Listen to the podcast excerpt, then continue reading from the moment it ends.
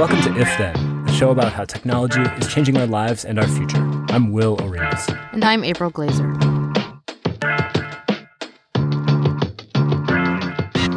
Hey everyone, welcome to If Then. We're coming to you from Slate and Future Tense, a partnership between Slate, Arizona State University, and New America. We're recording this on the afternoon of Tuesday, December 11th. On today's show, we'll talk about the latest round of tech CEO goes to Washington.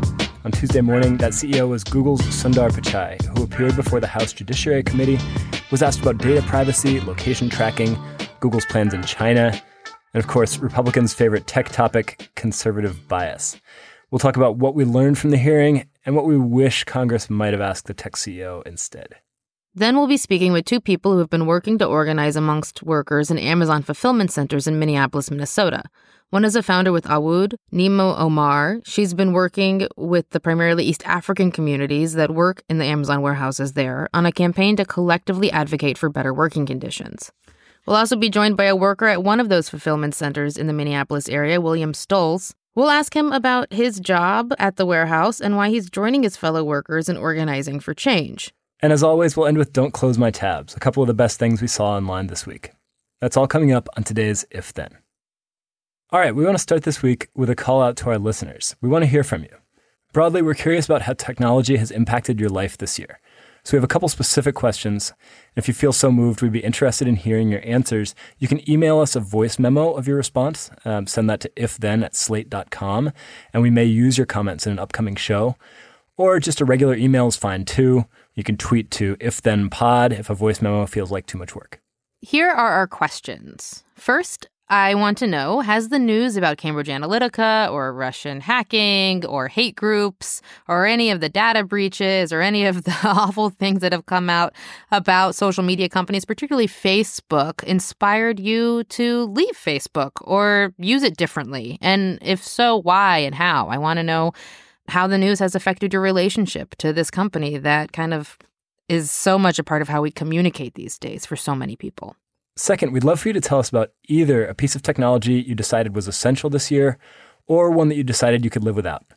That would be something separate from Facebook, I guess. It could be an app, a product, or a website, but tell us why it either captivated you or the opposite of captivated you.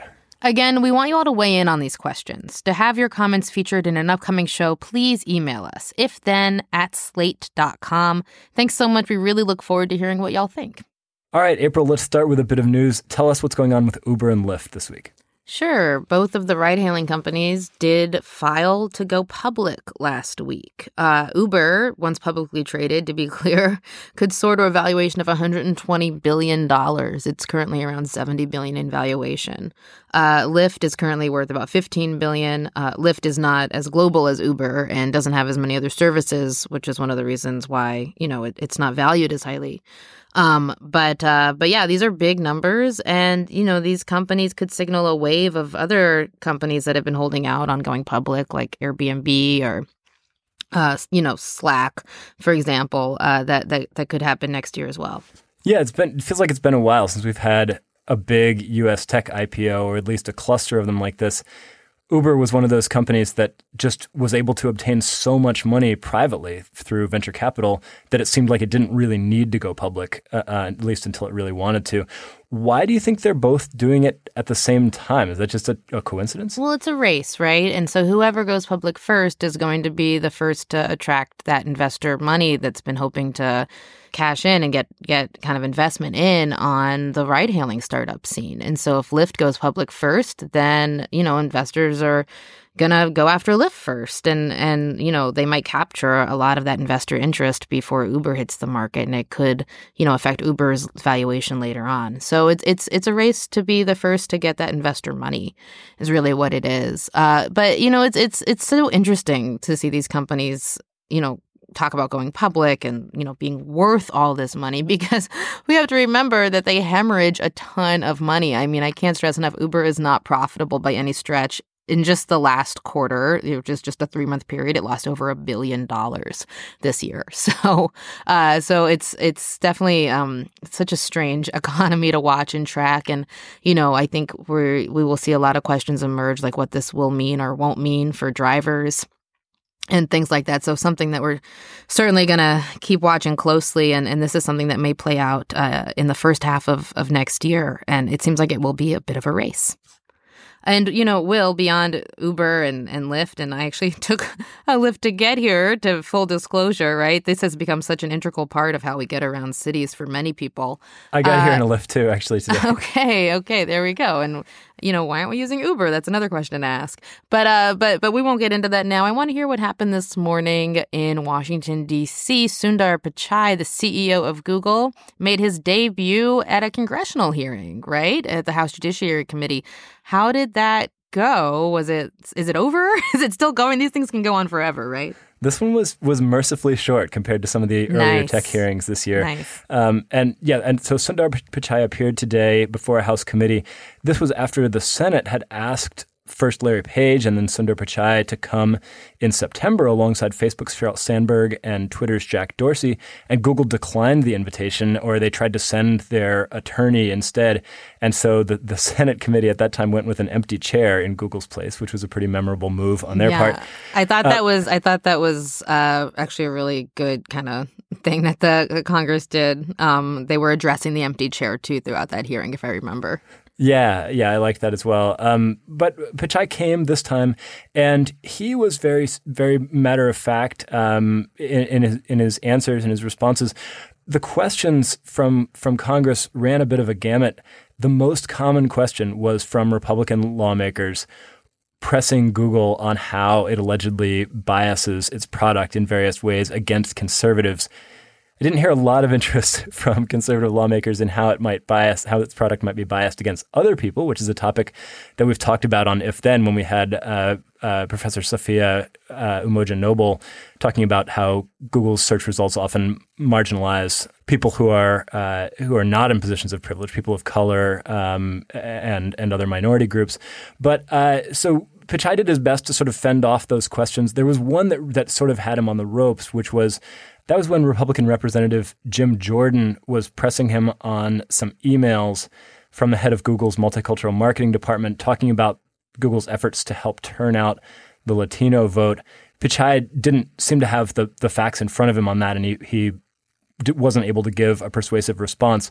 But we've seen this again and again where, where the biggest agenda of Republicans on Capitol Hill when it comes to tech is to sort of to lodge their grievances about the ways in which they feel that tech companies are downgrading conservative views or banning conservative voices or that sort of thing.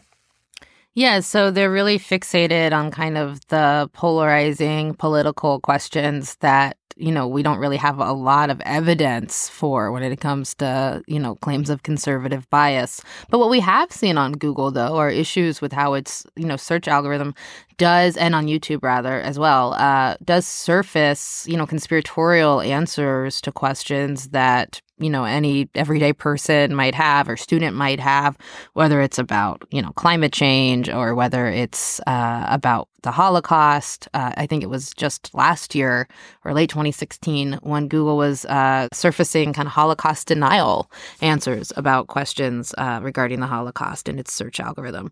I, am curious if, uh, if if things like that came up and, and what your sense is about how well congress understands how search works because you know we did see some uh, uninformed questions m- questioning Mark Zuckerberg, but my sense is that Congress probably understands social media uh, a bit better than it understands search. And I understand social media more than search because you know you have to have some literacy to use social media. Search is kind of a black box. Yeah, I think collectively the Facebook scandals have educated us all a little bit better about how social media works and how the algorithms work and all that sort of thing. And you're right. I think that's that has probably happened less so with Google search to the point that uh, Pichai at one point was trying to explain to uh, one of his conservative interlocutors why searching idiot on Google might turn up Donald Trump's name in the search results. He like had to walk through why that how that could happen without some liberal oh, at funny. Google intentionally programming it to to tie the word idiot to Donald Trump. But yeah, there was one question about a bias that that we have seen a lot of evidence for over the past couple years, which is in YouTube's algorithm. It's the bias toward extremism, and you know you kind of go down these rabbit holes. You ask a question like you know about Americans landing on the moon, and the next thing you know, you've got like flat Earth videos and all these kind of wild conspiracy videos. Um, and Pichai did not have this. The question was from uh, Representative Jamie Raskin of, of Maryland. Pichai did not have a good answer. He gave this sort of anodyne response about how um, you know, well, with our growth comes responsibility. We're committed doing to doing better. I mean, we basically just didn't have an answer, and and and he was able to get away with that because that wasn't at the top of of Congress's agenda in this particular session. You know, finally, I'm I'm curious uh, about whether or not uh, any members of Congress expressed interest in antitrust or limiting Google's power by kind of limiting the stranglehold it has on so many aspects of you know the internet market. Yeah, I didn't hear a ton of interest from Congress in antitrust questions, but there was definitely one person at the hearing who was very interested in that. There was this activist who attends congressional hearings dressed as the Monopoly mascot, you know, rich Uncle Pennybags. Yeah, with for the, sure. With the top hat and the mustache. And this person, uh, I guess their name is Ian Madrigal, they, they sat right behind Pichai, so you could see them on TV and on the live stream. They started out with one mus- mustache, and then the mustache got bigger then the mustaches started multiplying. So anybody watching, mean, there was some, there was a veiled reference to to Google being a monopoly there, but there wasn't a lot of serious discussion of, of antitrust matters. That's too bad because you know when I think about Google, I think about all the companies that are kind of under the umbrella when it comes to Google Docs, when it or not companies but components, right? Where like they're the go-to default thing that everybody uses. Gmail, Android, X, which is kind of spun out under Alphabet, but there's so many divisions under Alphabet that seems like you know would be ripe for kind of separating in some way. Uh, and the thing that kind of brings so many of the products at Google together is that they share the massive amount of data that Google collects on its users from from both uh, you know using search and then we put our queries into Google, but also from Gmail and shopping and all kinds of stuff that we do across the web. And I'm curious what Congress said about privacy. Were there questions about Google's data collection? So we do not have an overarching privacy law or a suite of privacy laws like they do in the, in Europe that were passed this year. There actually were some some questions about privacy some of them sharper than others. There were a couple of them that really gave fodder to critics of Congress for mockery. One of them, we can play a clip for you. It was from Representative Ted Poe, Republican from Texas, and he was really intent on grilling Pichai and just nailing him down on this question of whether Google is tracking him around the room on his phone. And so he was uh, being very dramatic about it and saying it's either yes or no. It's not a trick question. So Google knows that I am moving over there. It's it's not a trick question. You know, you make a hundred million dollars a year. You ought to be able to answer that question. Does Google know through this phone that I am moving over there and sit next to Mr. Johnson, which would make him real nervous? It's his question. It's yes or no. I won't be able to answer without looking at. Uh, you can't say yes or no. Uh, without knowing more details. Pichai couldn't give an answer, and the reason is because Representative Poe uh, has an iPhone. It's not a Google phone. So, so Sundar Pichai couldn't answer his question without knowing what Google software is installed on that phone, because obviously Google does not make the iPhone. So that definitely gave Pichai an easy out on that very kind of important question, actually. And I, I, wish that he didn't just punt that to to the obvious mistake that the congressperson made, but but you know earnestly answered uh, in the framing that that he would be able to answer it in as if it was a question about Android. Yeah, I would have liked him to answer that earnestly too, because the truth is Google probably is tracking a lot of us, even if we have an iPhone, because we have Google Apps on it, of course. There was a much better framed question from Representative Ted Deutch of Texas, um, but the the irony was he spent so much time specifying the question that by the time Pichai gave an evasive answer, he had no time to follow up. Uh, and so that was just kind of left hanging as well. Yeah, sometimes these hearings can get kind of operatic if you let the kind of confusion from Congress all kind of blur together and, and just take it as as one large movement. Um, but yeah, it's it sounds like it went about as expected and not necessarily something that's going to lead to policy change, but hopefully uh, something that will lead to more questioning of this very powerful company in the future. One thing that I wrote about in my Slate piece on the hearings today is that this kind of inchoate confusion from members of Congress, it's easy to dismiss or laugh at, but it's, it's not necessarily a bad thing. I mean, this is how a lot of Americans feel. They don't know exactly how companies like Google and Facebook are compromising their privacy, but they know it's probably happening. And the confusion leads to frustration and it could lead to to outrage and a demand for something to be done. So I could actually see some of these confused Congress people slowly coming around to supporting legislation, if nothing else, that that that forces Google to explain what it is doing. You know, GDPR type legislation that that uh, requires tech companies to do a better job of explaining exactly what data they're collecting and making sure that customers really understand what they're opting into. You know, asks for transparency have been bipartisan in the past, so this might be something that we could see some organizing around. Yeah, I am more optimistic than I have been in previous hearings that there is that there is going to be movement on this eventually. All right, we're going to take a quick break. When we come back, we'll have my interview with labor organizer Nimo Omar and Amazon worker William Stolz.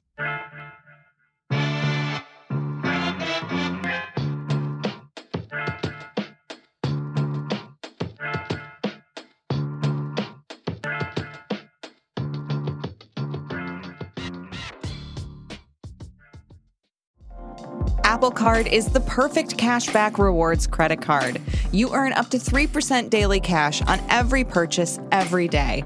That's 3% on your favorite products at Apple, 2% on all other Apple Card with Apple Pay purchases, and 1% on anything you buy with your titanium Apple Card or virtual card number. Visit apple.co slash card calculator to see how much you can earn. Apple Card issued by Goldman Sachs Bank, USA, Salt Lake City branch. Subject to credit approval. Terms apply.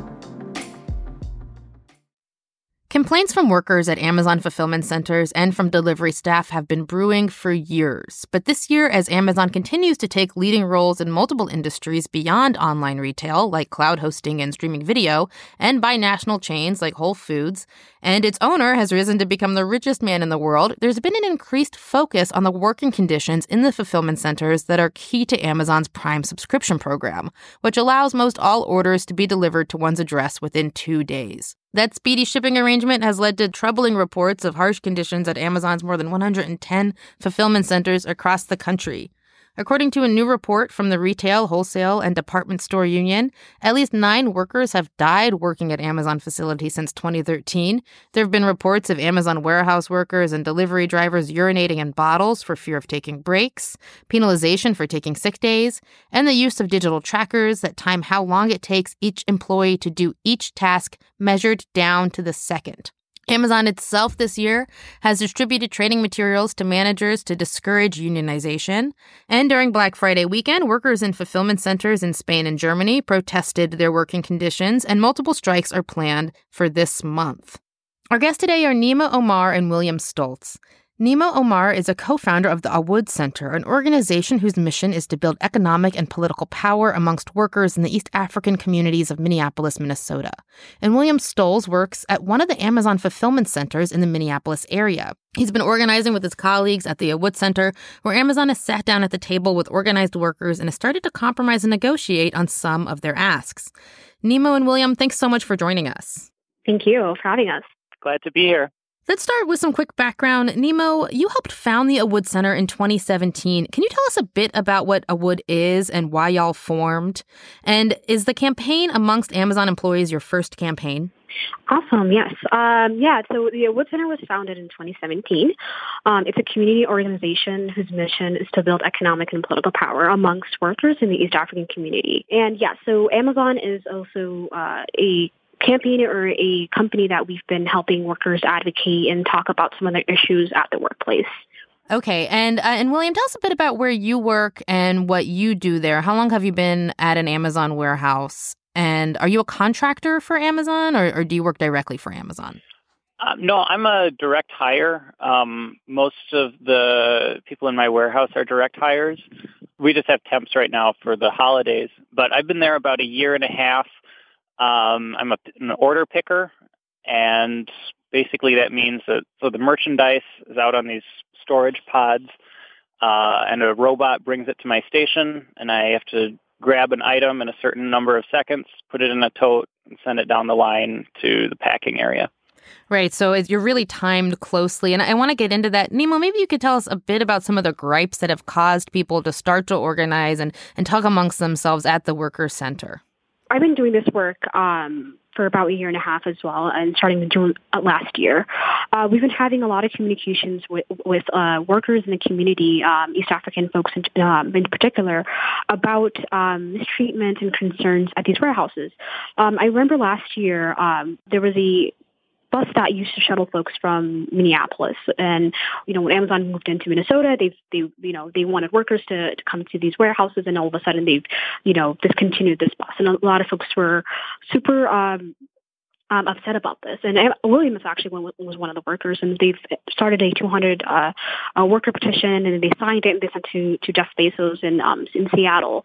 Um, as long as uh, there's also other um, issues around um, subcontracted comp- um, workers uh, uh, that were driving vans in Eagan. We had a case uh, with a East African worker. His name is Daniel Baye, who was subcontracted to deliver packages for Amazon, and he, you know, was missing two, about about like two weeks of uh, work of, of wages and didn't even get that back. Um, and so he contacted our, uh, you know, our office, and we got in contact and you know started to help him and figure out what was going on. Um, he's among um, other workers that were missing some wages at the subcontracted companies. And so after weeks of, you know, you know, protest and just, um, you know, sending letters to these these subcontractor companies that were working for Amazon, he won hundreds of dollars in uh, in payback after fighting. And so, in, in the past of, of doing this work, we've met workers like like William, who's been outspoken, um, Hebak, uh, who's an, another outspoken um, worker, and who's also been featured in the New York Times um, about two weeks ago. And so, workers are, you know, talking and having conversations about what are going on, what's going on in these warehouses, and and they want to make sure that Amazon listens to them and make sure that these uh, things things change for the better, so that they can still continue to work and and feed their families.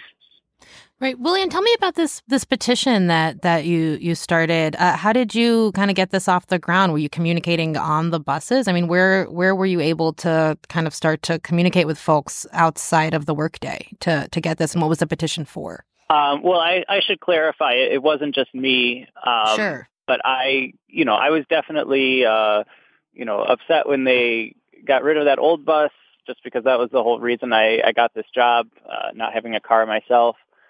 But yeah, it just started. Uh, um, started a lot of conversations. Started getting people thinking about like, you know, here's this, you know, very like tangible issue. Like we used to have, you know, great transportation to work um, and now, and the other problem too is they cut it just before the um, the the winter of last year, um, and so people were concerned about safety. I mean, they Amazon replaced it with uh, by paying this other bus company to add an Amazon stop to their route, but overall the same trip takes twice as long. Uh, but anyway, yeah, it just uh, started conversations among workers about um, you know, this one particular issue in the workplace that seemed like, you know, pretty easy to support. But then, uh, you know, there are many other, you know, issues that people deal with day to day in the workplace. Like, you know, as far as myself and, you know, when I talk to the rest of my coworkers, the number one thing that most people seem to be concerned about is the scan rates. And so, like I said before, when I have to pick an item, I, yeah. I have to do that in a certain number of seconds and get a certain number of items per hour. And so the, the items per hour, that's the rate. And almost every department has a rate that, you know, always like just over the long term, always goes up, never goes down. Um, and so they keep pushing people farther and farther. You know, the, the consequences of that is that, you know, just the time that I've been there, I've, you know, seen lots of friends of mine get injured um, and you know, my warehouse, like it skews younger just because, you know, the work is so physically demanding. But even people who are, you know, in their, you know, 20s and 30s, um, you know, getting the kinds of injuries and having to worry about uh, pain in knees and shoulders and things like that, where people shouldn't have to be dealing with that so young, you know. Yeah. And so, how was it being addressed before? I mean, or let me step back. Has Amazon been kind of demanding higher uh, rates of productivity amongst uh, amongst its workers? Have you have you seen more demands coming from Amazon to y'all, and and have they just not been addressing uh, the kind of you know workplace uh, health concerns that people have brought up? How how have they been addressing that, and have you seen more uh, them trying to squeeze more work out of people? So the first, um, like the the first time, there were a, a lot of us workers coming together to raise concerns to management about rate was um, around Ramadan this past summer. So mm-hmm. the you know so my warehouse there are a lot of um, Somali Muslim workers, or you know same with the other Amazon warehouse in Minnesota, and so warehouses in Minnesota, and so um, if people don't know, um, when you're celebrating Ramadan, uh, people like fast all day long, no eating, no drinking, even water, up until I believe until the sun goes down. And so you're still doing this very physically demanding job, having to meet these, you know, very fast rates.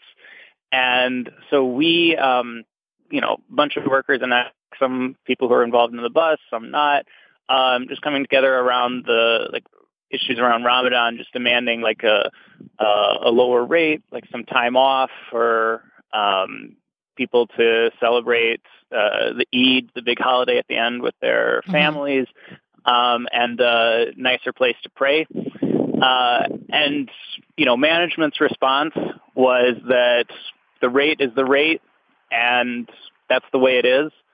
Uh, but we did end up pushing them to. So now there's a place where on Fridays um, uh, men uh, men pray.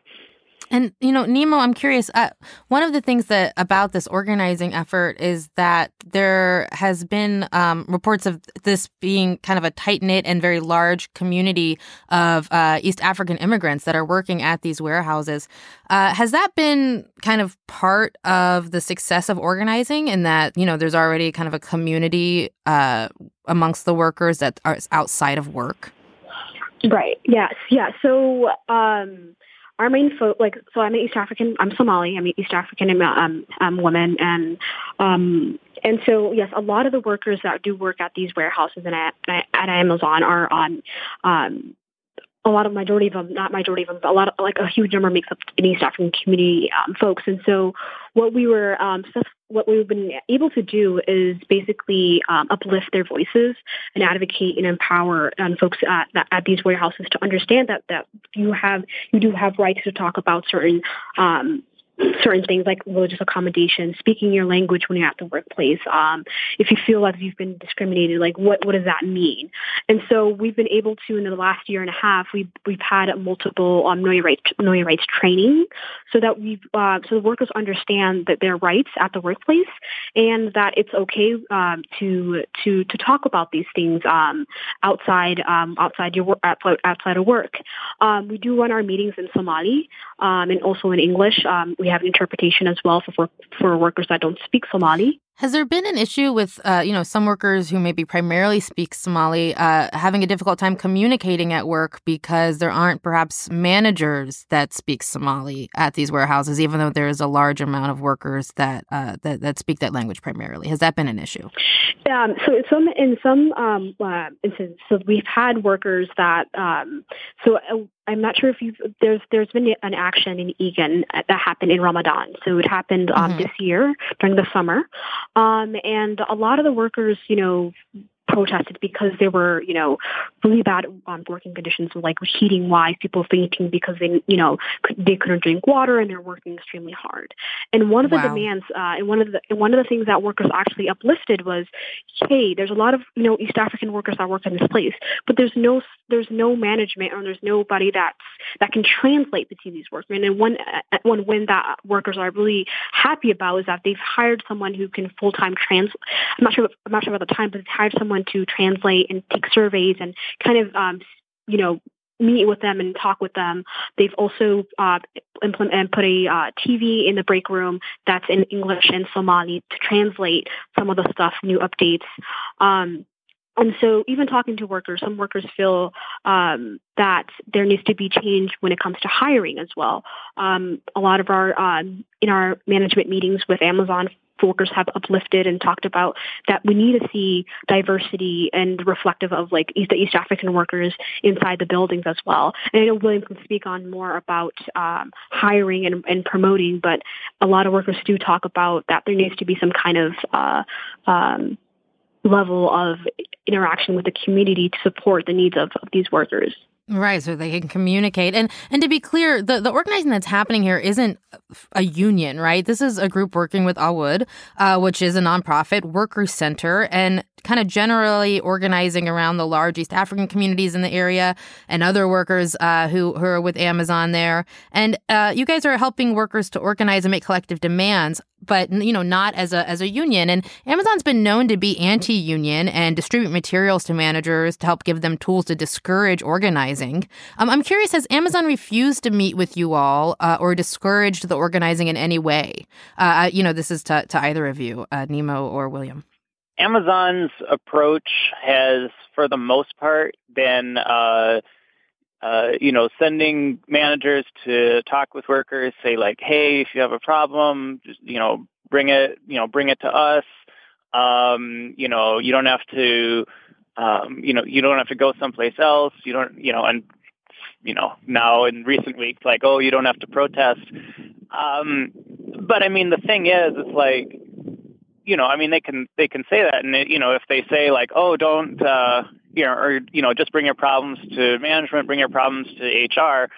I mean, if the issue is you want a lower rate, well, I mean, you know, what are you going to do? like, you know, we had uh, two big meetings with um, uh, Amazon upper management for Minnesota back in September and uh, end of October um, where we talked about uh, you know the the issues at Amazon, things we wanted changed. Um, you know, when it comes to like you know rate, uh, unfair write-ups, unfair firings, uh, injuries, um, guaranteeing time off for Muslim religious holidays, investment in the community and uh, you know, and we haven't gotten a, a, good response from them on you know any of the uh, like big substantial issues that we brought up. You know, they've they've made some you know some adjustments, but um, nothing nothing addressing the core issues. And so you know that's why we're gearing up for uh, uh, you know a protest on December 14th, but yeah, I mean, like you know, they you know they keep saying like, oh, just come talk to us, and it's like we we did, you know. Right, right. And so, uh, Nimo, what what are some of the the core issues that are not being addressed? Um, so so like um, William was talking about, we've met with the management and we facilitated, you know, these, uh, you know, we've had workers, you know, in these in these, in these meetings with the upper management of, of Amazon in Minnesota. And workers were basically talking about creating a humane rate in workload. So um, ending um, also kind of the unfair write-ups folks are getting. There's a lot of folks talk about firings as well, unfair firings that happen inside the buildings. Um, folks also mentioned that there needs to be some kind of guarantee and um, that like employee and community concerns are heard and taken seriously by local management. Um, a lot of folks over the year have mentioned as well that Amazon needs to respect the cultures of, you know, the East African and Muslim workers. Um, there's also um, an issue about uh, workers, you know, being penalized for um, prayer breaks, and there's there's this thing called TOT, time off task. So if you're pray, if you're you know at your station um, working and you know you step aside, you know they will you know deduct some you know your rate will go lower because you're, you're you've stepped away from your your station, and that's something a lot of workers have, have mentioned as well in our meetings and also um, at this uh, in between management uh, between the Amazon worker meeting and management meeting in September and October. And so, what do you guys hope to get out of this December 14th action? This is going to be a walkout or a protest. What do you hope to get out of it? Uh, so, some of the workers who are um, going to be there that day will be working and then walking out, but we'll have others who are um, showing up separately. Uh, you know, I mean, we're really hoping that Amazon makes some movement on uh, on these demands. Like, you know, the the biggest one is you know being the the rate that they just keep uh, keep pushing our you know pushing our our bodies and our minds you know to the limits like psychologically like that does something mm-hmm. to you when you got to you know go every seven seconds um and so, yeah, and so, but we also want to show the other workers who are feeling the same way, um, but who are afraid to uh, to speak out. Um, that you know that we've got you know a lot of community support behind us. You know there are going to be other people coming who are not uh, Amazon workers but just want to support workers. And um, you know, like I said, I mean, we had these meetings with management, and they weren't making the kinds of changes we want to see. So, um, you know, workers took a vote and we voted to, to take action. Right, and and uh, Nimo, for, for you now, finally, I'm I'm curious. Uh, ha, is this been a scary prospect, particularly for you know uh, people who you work with who are who are immigrants or or have come to the U.S. as refugees, and uh, and maybe are, are worried about pushing back against uh, you know a, a job? Um, so it's been a battle. It's been an uphill battle, and it's been there's been a lot of victories and a lot of successes within this campaign that for a year and a half. There, in the beginning stage, it was extremely hard. We've been like it was kind of like like beating against a wall. Like the folks were not understanding. Like wait, you can speak up. There's this there's this huge barrier of like, um, you know, this is your an authority. Like you can't speak up, you know, against this. You know, there's going to be some backlash. You're going to get fired for it. And what we've been able to do is you know hold these you know trainings um, and raise awareness of, around workplace workplace rights. Um, and so due time, you know, folks were understanding. Hey, I can speak up. Actually, one of our like one of our you know leaders was saying, I know I he's like I used to be a, a kind kind of guy used to like stay quiet and never used to say anything. But now that I've been involved with the Awood center, I'm able to stand up and speak out. And so what we've learned is that, you know, it takes time, but we've we've learned that you know this the community was black, uh, predominantly like a black Muslim community, immigrant, some you know folks refugees who are new to the country. A lot of our core members and core leaders, uh, core leaders are actually um, have been here not more than two years. And so being in a different country, not knowing the language strongly, but and the one thing that really, you know, makes me like makes me proud of doing this work is that when I hear them say, you know, we've we've left a war-torn country, we've traveled, we've migrated, and we've come to a different country, but we're here to also stand up for our rights and make sure that that other Amazonians and other people in this country know that we're not just, you know, pushovers. We're here to make change and and that really gives me hope to see like, you know, a marginalized community that's overlooked like over and over again in this country is like, you know, doing the most like amazing work in, in right now in um in our times and demanding from like a trillion dollar almost a trillion dollar company. So it's it's it's amazing and and it's and it's super um moving to see to see this community do the work. Yes, and, and to, to call attention to the work that goes behind so many of the online orders that are amassing now ahead of holiday season. Uh, really uh, exciting to watch and, and look forward to continuing to follow this story. Nimo Omar and William Stolz, thanks so much for joining us. It was a pleasure. Thank you. Thank you so much for having us. All right, one final quick break, then we'll have Will back for Don't Close My Tabs, some of the best things we've seen on the web this week.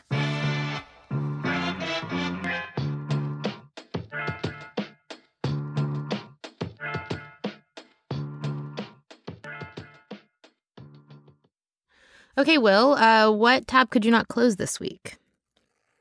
My tab comes from the Pew Research Center, and this was a report that came out on uh, Monday, and the headline was Social Media Outpaces Print Newspapers in the U.S. as a News Source. Now, I don't know what kind of surprise that might come as to people. I think some people would probably be surprised that social media is now more widely used as a news source than print. Some people might be surprised that it didn't happen a long time ago because we've been talking so much about the influence of social media on the news. But uh, this is a this is an important question. I think we there's a widely cited stat about like you know 50% of Americans get news from social media, but that's just people who say they ever get news. This is asking a different question, which is do you regularly get news um, from from this medium? And the percentage now for social media is about 20% of, of U.S. adults saying they, they regularly turn to it for news. Only 16% of U.S. adults now say they, they turn to print newspapers for news on a regular basis. So that industry is, its slow death is, is proceeding apace. The, the biggest medium is still television, but that's come down from 57% to 49%. April, I know you often talk about how we underrate TV news as an, as an influential news source. It is still the, the, the primary one for most Americans.